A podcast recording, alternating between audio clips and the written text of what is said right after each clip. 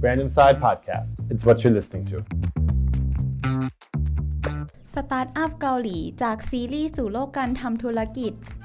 안녕하세요 แป้ง 입니다 สวัสดีค่ะ วันนี้พบกับแป้งและ Brand Inside Podcast ค่ะ แล้วก็ตาว Brand Inside ด้วยครับ แหม วันนี้เปิดมาเกาหลีขนาดนี้ต้อง แสดงว่าเรื่องที่เราจะพูดกันวันนี้มันก็ต้องเกี่ยวกับความเป็นเกาหลีสักหน่อย แน่นอนแล้ว เธอได้ดูช่วงช่วงนี้คุณตาวได้ดูซีรีส์บ้างไหม ดูช่วงนี้ดูซีรีส์ใน Netflix เยอะเหมือนกันแป้ง เธอได้ดูสตาร์ทอัพหรือไม่ โอ้โห เกริ่นมาขนาดนี้แล้วก็ต้องดูดิเออใช่ มันสนุกมากเธออมแล้วทีเนี้ยซีรีส์สตาร์ทอัพที่วันนี้เราอยากหยิบมาคุยกันเนี่ย เพราะว่านอกจากอะความสนุกของตัว ซีรีส์แล้วก็ยังมีความเขาเรียกว่าอะไรอะน่าสนใจในมุมมองของการทำธุรกิจมาฝากกัน ใช่ แต่ทีนี้อยากจะเล่าเหมือนกับที่มาที่ไปก่อนว่าเฮ้ยสตาร์ทอัพอะซีรีส์เรื่องนี้มันเกี่ยวกับอะไรก่อนดีไหมเหมือนแบบเป็นการปูความรู้ใช่พื้นๆก่อนว่า เอ้ย วันนี้พอดแคสต์เราจะเกี่ยวกับอะไร ใช่ เพราะว่าเดี๋ยวคุณผู้ฟังอาจจะงงตอนที่แบบสัก กลางตอนที่พูดถึงเหตุการณ์นู้นนี้นั้นอืมที่อยู่ในซีรีส์ทุกคนก็จะแบบอะไรนะอะไรหรออะไรอย่างนี้อืมเราก็เลยจะมีคุณตาวเกริ่นนำเรื่องราวทั้งหมดให้ฟังก่อนว่าซีรีส์เรื่องนี้เกี่ยวกับอะไร แล้วมันน่าสนใจยังไงใช่จริงๆสตาร์ทอัพเนี่ยมันก็เป็นซีรีส์ของเกาหลีเนาะเป็นซีรีส์เกี่ยวกับการทำธุรกิจ แล้วก็ในเรื่องเนี่ยตัวเอกเนี่ยมันคือนางเอกต้องการทำธุรกิจสตาร์ทอัพของตัวเองขึ้นมา ร่วมกับพระเอก แต่ทีนี้ปัญหาสำคัญคือถ้าเราจะทำธุรกิจแล้วเราจะหาเงินทุนจากไหนถูกไหมใช่ นางเอกมันก็เลยต้องการที่จะพาเอาสตาร์ทอัพของพระเอกเนี่ยเข้าไปอยู่ใน sandbox sandbox นี่คืออะไรคะปราสาททราย sandbox ปราสาททราย คือถูกต้องเลยแป้งมันมันมีความเกี่ยวข้องกับทราย เพราะว่า sandbox อะมันเหมือนกับมันเป็นสถานที่แบบนึกถึงห้องที่ปูด้วยพื้นทรายก็ แล้วคือเราทะเป็เลนสนามเด็กเล่นเออสมมติสมมติว่าเป็นสนามเด็กเล่นที่มีชิงช้า แล้วเป็นแบบมีพื้นทราย ถ้าเวลาเด็กล้มใส่พื้นทราย เท่ากับว่ามันจะไม่บาดเจ็บมากเท่ากับการล้มใส่พื้น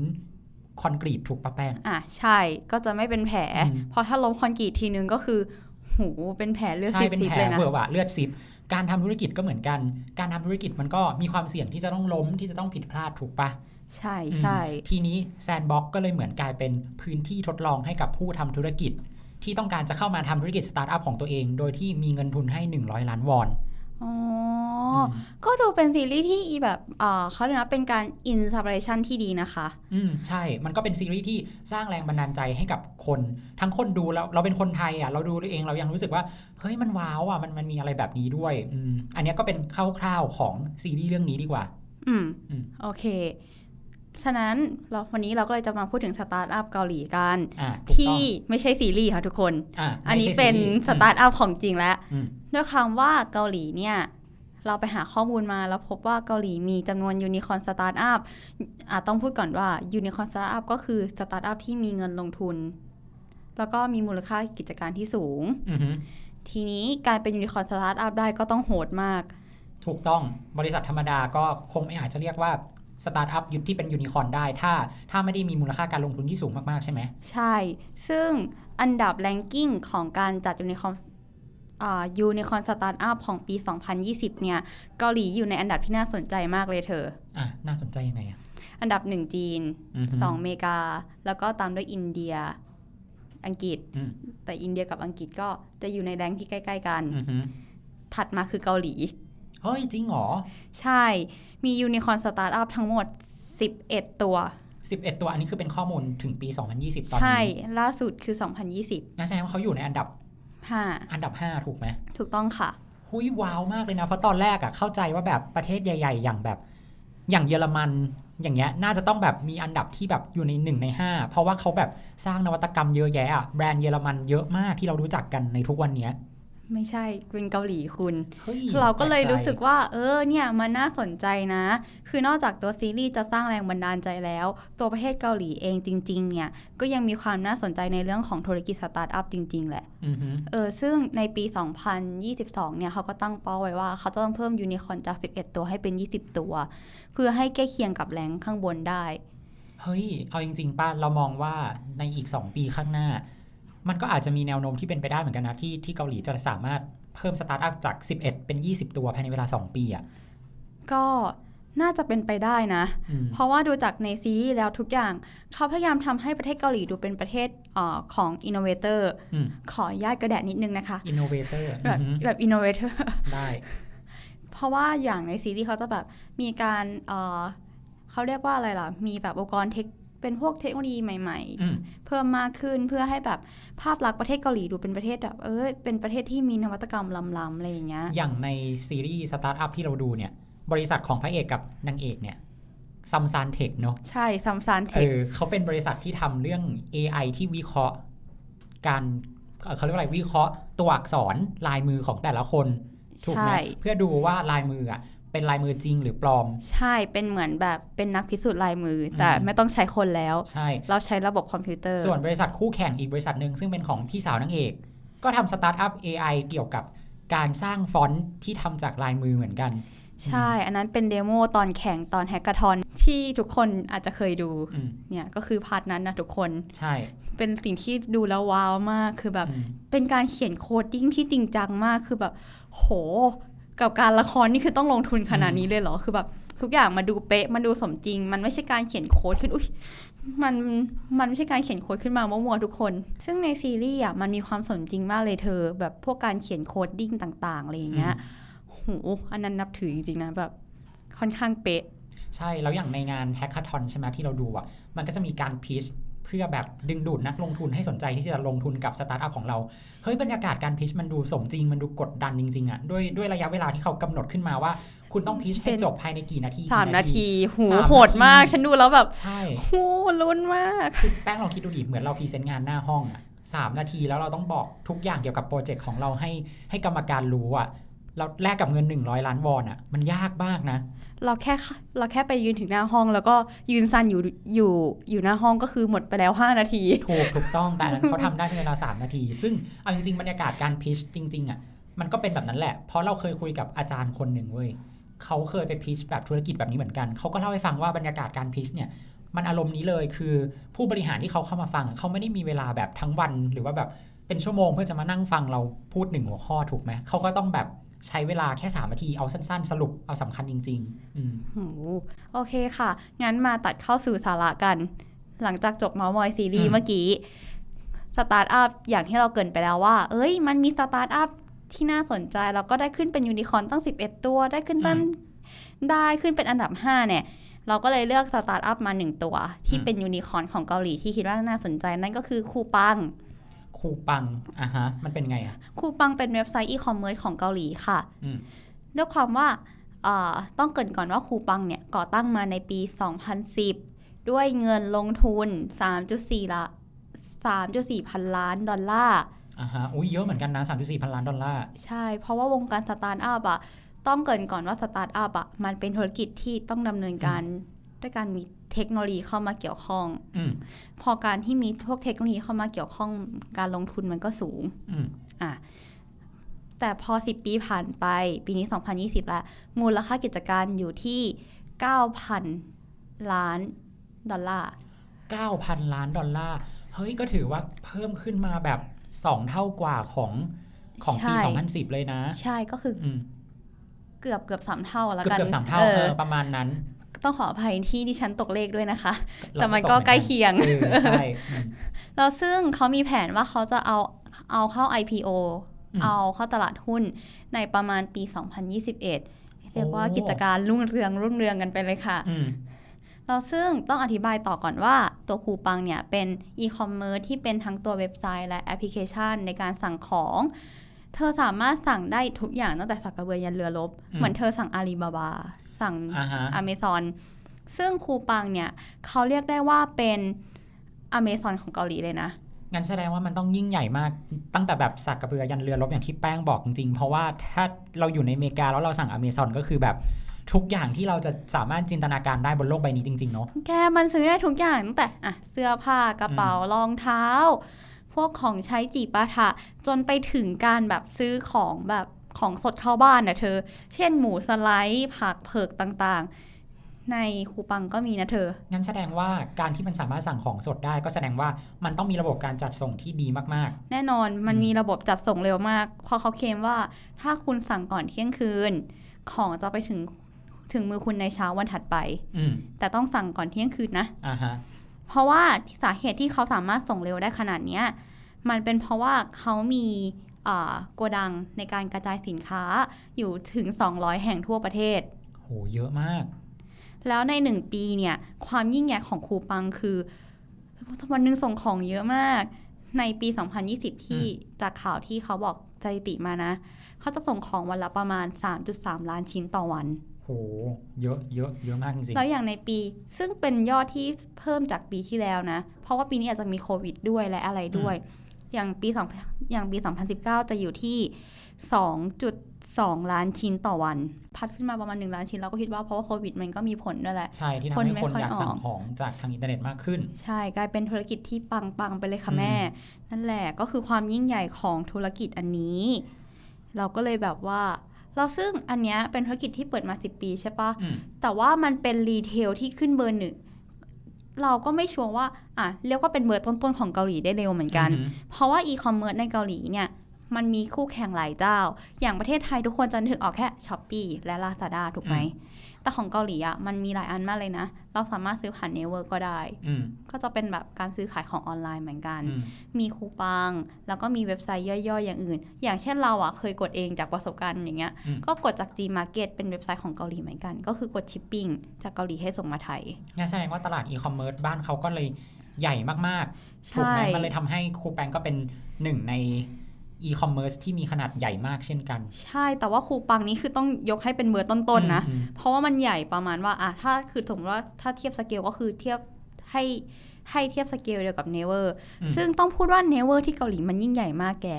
เนเวอร์คือบริษัทแม่ของไลน์ถูกเออที่เรารู้จักกัน ถูถูกต้องค่ะ แต่ Naver ก็คือจะทำเว็บไซต์ที่คล้ายๆ Google ขึ้นมา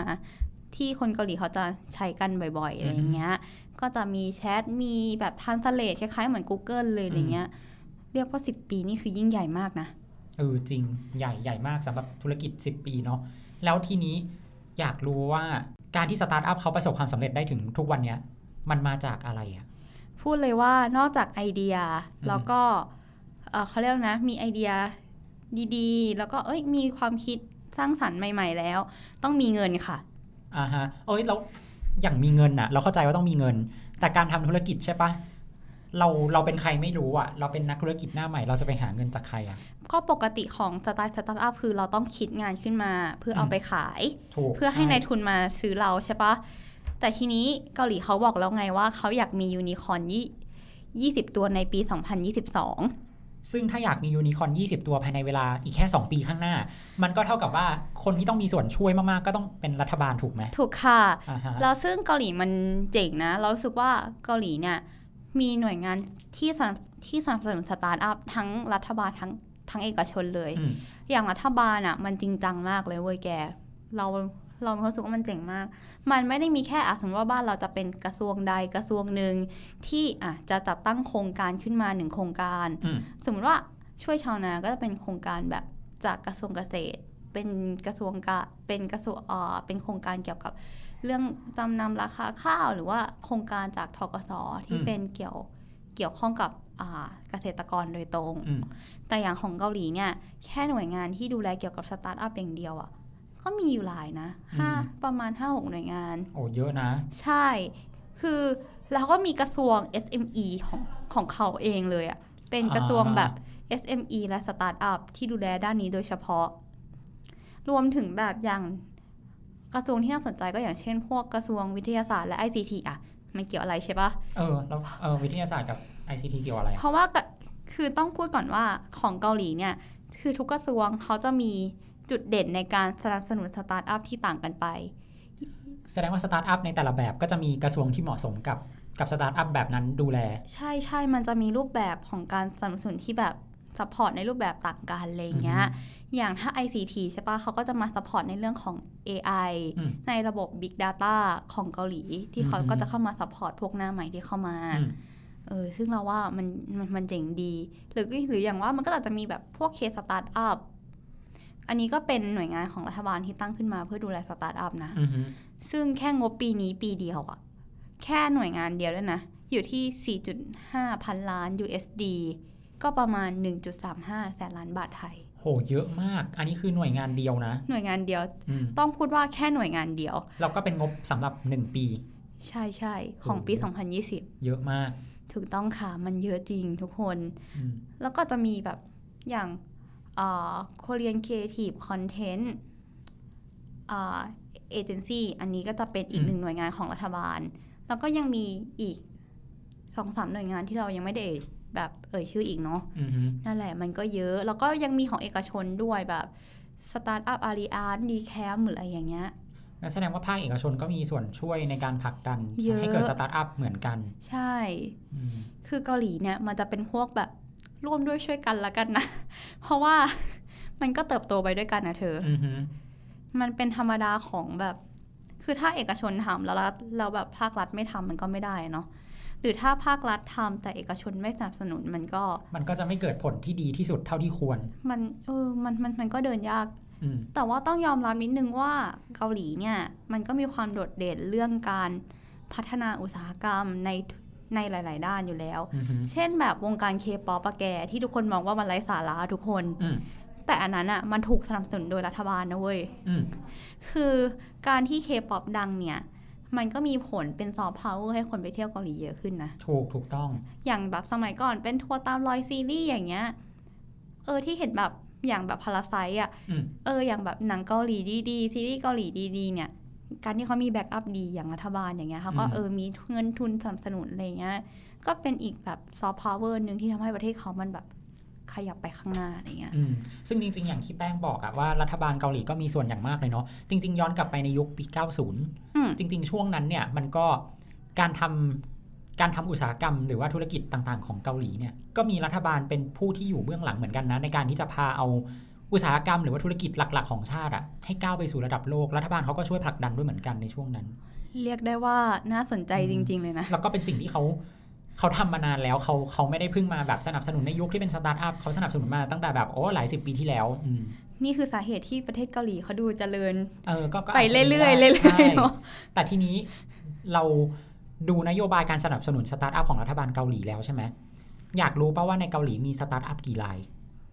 นั่นสิ มีเยอะปะจริง ๆ แล้วจากข้อมูลที่เราหามาเนี่ยสตาร์ทอัพในเกาหลีมีอยู่ประมาณ 1.7 ล้านแห่ง แกมันเยอะมาก เออ มันเยอะมาก เยอะมากแบบ เฮ้ยเยอะมากจนตกใจ ซึ่งไอ้1.7ล้านแห่งอันเนี้ยสามารถสร้างงานให้กับคนได้ประมาณ 2.7 ล้านคนเว้ยหุยเยอะนะ อืม เยอะใช่ไหมเออเออ แต่ทีนี้เราย้อนกลับมามาดูในในส่วนของประเทศเราบ้างดีกว่า อะ ประเทศไทยของเรานั้นว่าน้ำจในริงน้ๆแล้วสถิติสตาร์ทอัพเป็นยังไง คืออันนี้ต้องต้องบอกก่อนว่ามีสค่ะถิตินี้เนี่ย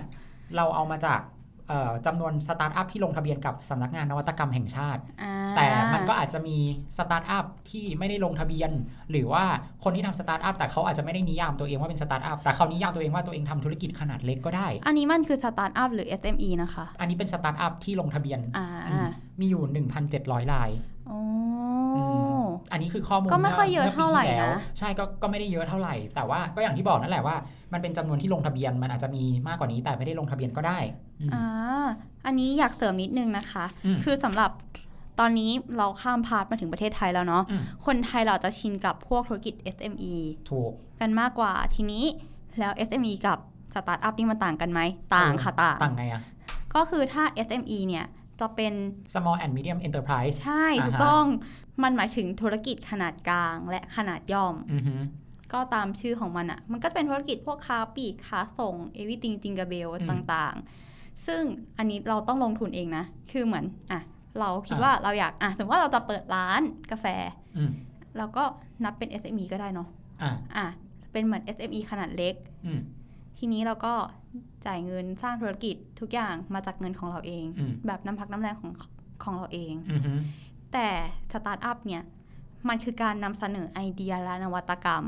และเทคโนโลยี การเอาเทคโนโลยีเข้ามา เพื่อสร้างธุรกิจใหม่อืมคำว่าสตาร์ทอัพคือคุณต้องสร้างธุรกิจใหม่เพื่อมาเป็นโมเดลธุรกิจงั้นแสดงว่ามันต้องเป็นธุรกิจที่ไม่เคยมีอยู่บนบนโลกใบนี้ ใช่ เออ อย่างร้านกาแฟมันมันไม่ใช่สตาร์ทอัพหรอกเพราะว่า คือมันเป็นร้านกาแฟอะมันหาได้ทั่วทุกมุมถนน แต่ถ้าเป็นร้านกาแฟที่เอาเทคโนโลยีอะไรสักอย่างเข้ามาใช้โดยที่มันไม่เคยมีมาก่อนอะก็อาจจะเป็นสตาร์ทอัพได้ ถูกต้องอืมค่ะ แล้วอย่างสตาร์ทอัพเนี่ยเขาก็เนี่ยเหมือนนิยามว่ามันคือการที่เราเอานวัตกรรมเอาไอเดียไปขาย แล้วก็มีนายทุนเข้ามา pitch ซื้อออือฮึซื้อโครงการเหมือนเราเออซื้อโครงการเขาเรียกนะ มาให้ทุนกับเราอะ่ะ เหมือนกับในซีรีส์สตาร์ทอัพที่ทุกคนดูกันนั่นแหละอือฮึเออซึ่งในไทยก็มีสตาร์ทอัพที่เราเห็นชัดๆเลยอะ่ะ ก็อยู่ไม่กี่เจ้านะอ่าฮะใช่ใช่สตาร์ทอัพใหญ่ ๆ ที่เราคุ้นๆกันก็อาจจะมีไม่ได้เยอะอืมใช่ อย่างตัวอย่างเช่นอกบีเอ่อแอปอ่านหนังสือ ใช่เป็นแอปอ่านอีบุ๊กอือฮึเออเพราะสมัยก่อนเราไม่มีนะแอปอ่านอีบุ๊กในเมืองไทยอะ่ะเออมันมันก็เป็นธุรกิจแบบใหม่ ใช่ แล้วก็ในเครือ Ookbee จะมีจอยลดา จอยลดาแล้วก็ต้องมีธัญวลัย ใช่ ซึ่งธัญวลัยมันอาจจะเป็นแพลตฟอร์มที่คล้ายๆ เด็กดีที่ทุกคนคุ้นชินกันอือฮึแต่จอยลาดา เมื่อประมาณหลายปีก่อนอะที่มันเพิ่งมาแรก ๆ มันเปิดโลกมากนะเว้ยนิยายแชท เราเอาจริง ๆ ตอนแบบเพื่อนแนะนำให้อ่านจอยระดาครั้งแรกมันว้าวนะ กับการที่เราสามารถอ่านแชทแล้วแบบเป็นนิยายได้อะใช่นี่คือตัวอย่างของการนำเทคโนโลยีเข้ามาบวกกับอ่าการทำธุรกิจอืมคือแทนที่เราจะขายนิยายปกติอะแก ไม่สิ มันเป็นนิยายแชทเว้ยมันใหม่อะไรเงี้ยเอออันนี้จะเป็นความแตกต่างระหว่างสตาร์ทอัพกับ SME ค่ะอือฮึแล้วทีนี้อยากจะเสริมว่าเราคุยกันเรื่องการสนับสนุนของรัฐบาลเกาหลีเมื่อกี้ใช่ไหมใช่ ย้อนกลับมาดูภาพเป็นที่รัฐบาลไทยบ้าง คืออันเนี้ยการสนับสนุนของสตาร์ทอัพเนี่ยของไทยก็มีเหมือนกัน มันเป็นการอันนี้คือพูดเฉพาะการร่วมลงทุนนะ ร่วมลงทุนในที่นี้คือ ร่วมลงทุนหมายถึงร่วมลงทุนให้กับสตาร์ทอัพ ที่รัฐเออหน่วยงานรัฐเนี่ยช่วยร่วมลงทุนในในสตาร์ทอัพก็คือการลงทุนผ่านธนาคารออมสิน ธนาคารพัฒนาวิสาหกิจขนาดกลางและขนาดย่อม แล้วก็ธนาคารกรุงไทยอ๋อสามแห่งสามธนาคารก็จะมีการลงทุนในในสตาร์ทอัพเหมือนกันอืมเขาลงทุนไปแล้ว 59 แห่งด้วยวงเงิน 1,644 ล้านบาท อันนี้คือเป็นข้อมูลล่าสุดเมื่อปีที่แล้วอ่าดูเป็นตัวเลขที่ดูไม่ค่อยสูงเท่าไหร่เนาะใช่ใช่ใช่มันมันก็อาจจะยังต้องใช้เวลาในการสนับสนุนมากกว่านี้อีก แต่ว่าถ้าถามในอีกเชิงหนึ่งล่ะว่า ถ้าไม่ใช่การสนับสนุนเพื่อการระดมทุน แต่เป็นการสนับสนุนเพื่อสร้างความเป็นผู้ประกอบการให้กับคนที่สนใจจะเริ่มทำธุรกิจสตาร์ทอัพอือืมมอันเนี้ยก็มีเหมือนกันอย่างในในปีก่อนๆอะเขาจะมีการจัดงาน Startup Thailand League เฮ้ยจริงเหรอ เปิดโลกมาก ไม่เคยรู้เลยว่าเมืองไทยอันเนี้ยมีอะไรแบบนี้แก ย้อนกลับไปมันเหมือนในเรื่องสตาร์ทอัพเหมือนกันนะ ที่มี Sandbox เป็นหน่วยงานที่เข้ามาทำอ๋อเออแต่ว่าอย่าง Sandbox ในเรื่องอะเขาให้เงินลงทุน 100 ล้านวอนอะแต่อันเนี้ยอาจจะไม่ได้ให้เงินลงทุน แต่อย่างน้อยมันก็เป็นจุดเริ่มต้นที่ดีที่ทำให้นักนักศึกษาในมหาลัยเนี่ย มีการแบบฝึกประสบการณ์การ pitch งานอือืมมอยากอ้วจะทำธุรกิจอยากจะ present คุณก็มีโอกาสได้ present เหมือนกับเป็นการสร้างทักษะความเป็นผู้ประกอบการสตาร์ทอัพขึ้นมา สร้างสร้างสภาพแวดล้อมให้คนเนี่ยรู้จักแบบการสร้างธุรกิจขึ้นมา อันนี้คือเป็นสำหรับนักศึกษาใช่ไหมสำหรับนักศึกษา แล้วเขาก็อ๋อคือไอโครงการเนี้ยมันเป็นการร่วมมือกันระหว่างกระทรวงวิทยาศาสตร์กับอีก 35 มหาลัย ทั่วประเทศเลยทั้งรัฐทั้งเอกชน อ๋อ สมมุตินะว่าอะมีไอเดียดีมากเลยแล้วแบบ มีวันนั้นมีเจ้าของกิจการสักคนสนใจอะไรเงี้ยอืมก็จะออกทุนให้หรือใช่ไหมใช่อืมเอ้ยก็เก๋อยู่นะ แล้วทีนี้สิ่งสำคัญที่จะได้ก็คือคำแนะนำเพราะอย่าลืมว่าการการพิชงานพวกเนี้ยมันคือจะต้องมีคณะกรรมการเนาะใช่เออซึ่แล้วงแล้วนักศึกษาก็จะได้ประสบการณ์เป็นที่ตั้งเลยแหละ ถูกถ้าทุกคนไม่เคยผ่านการทำงานจริงนะ มันจะมีบางอย่างที่คุณจะต้องเจอในโลกของการทำงานอือฮึในรั้วสถาบันอาจจะให้ในบางอย่าง แต่พอการทำงานจริงมันจะมีบางคำถามที่แบบอืมอะจึกอยู่เหมือนกัน อ่าใช่อืมทีนี้เป็นการทดลองก่อนค่ะว่า เราจะได้เจออะไรบ้างอืมเพราะว่าการทำธุรกิจคือ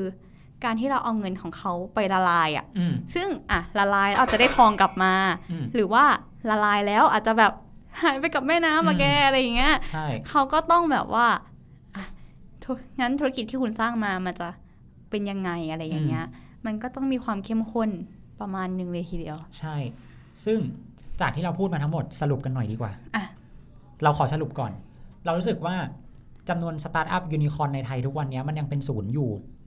แล้วก็อาจจะดูเป็นเรื่องที่ไม่ได้ง่ายหรอกที่จะเราจะมีสตาร์ทอัพที่เป็นยูนิคอร์นขึ้นมา แต่อย่างน้อยที่สุดก็คือ มันต้องมีการสนับสนุนจากรัฐบาลให้มันดูเป็นรูปธรรมมากกว่านี้สักหน่อยนึง แต่ถามว่า Thailand Startup League เนี่ยมันมันดีแล้วหรือยังเราว่าเราว่ามันเป็นการ จุดเริ่มต้นที่ดีให้กับคนที่สนใจทำธุรกิจ โดยเฉพาะคนที่เป็นนักศึกษาที่จะได้ไอเดีย ได้ฝึกได้ทดลองอืมมาสรุปในมุมของเราอืมเรามองว่าสตาร์ทอัพเนี่ยมันเป็นเทรนด์ทำธุรกิจที่เอ่อเติบโตไปกับโลกในอนาคตอย่างแน่นอน เพราะว่าเทคโนโลยีมันเข้ามา disruption เราทุกวันอืมและสตาร์ทอัพคือการนำเทคโนโลยีเข้ามาประกอบโมเดลธุรกิจ แล้วเราก็รู้สึกว่าเมืองไทยยังขาดในส่วนนี้ค่อนข้างเยอะในพวกธุรกิจที่แบบเป็นพวกนวัตกรรมอะไรอย่างเงี้ยอืมอาจจะไม่ได้ค่อยมีให้เห็นเท่าไหร่นัก เราคิดว่าการที่แบบภาครัฐหรือเอกชน เข้ามาร่วมสนับสนุนให้เกิดแบบพวกธุรกิจนวัตกรรมให้ที่ที่ที่มันสร้างสารรค์ด้วยนะ เป็นแบบอะไรพวกการเอาพวก AI พวก Machine Learning เข้ามาทำธุรกิจให้มันดูล้ำอืมๆก็คิดว่าน่าจะเป็นไอเดียที่ดีนะ อืมใช่อืมสำหรับวันนี้ก็ หัวข้อสตาร์ทอัพของเราก็คงประมาณนี้เนาะแป้งเนาะก็เดี๋ยวสัปดาห์หน้าสัปดาห์ต่อไปมาติดตามดีกว่าว่าแป้งอินไซ h ์พอดแคสต์เราจะเอาอะไรมาเล่า ใช่ไว้ถ้าแป้งได้มีโอกาสกลับมาอัดพอดแคสต์ใหม่เดี๋ยวก็จะนำเรื่องราวในไปเอ่อเป็นเรื่องราวเป็นไอเดียดีๆจากเกาหลีมาเล่าให้ฟังได้สำหรับวันนี้ก็น่าจะประมาณนี้ครับ ขอบคุณครับ สวัสดีต้อคงรับ สวัสดีค่ะลาไปก่อนนะคะ 안녕ง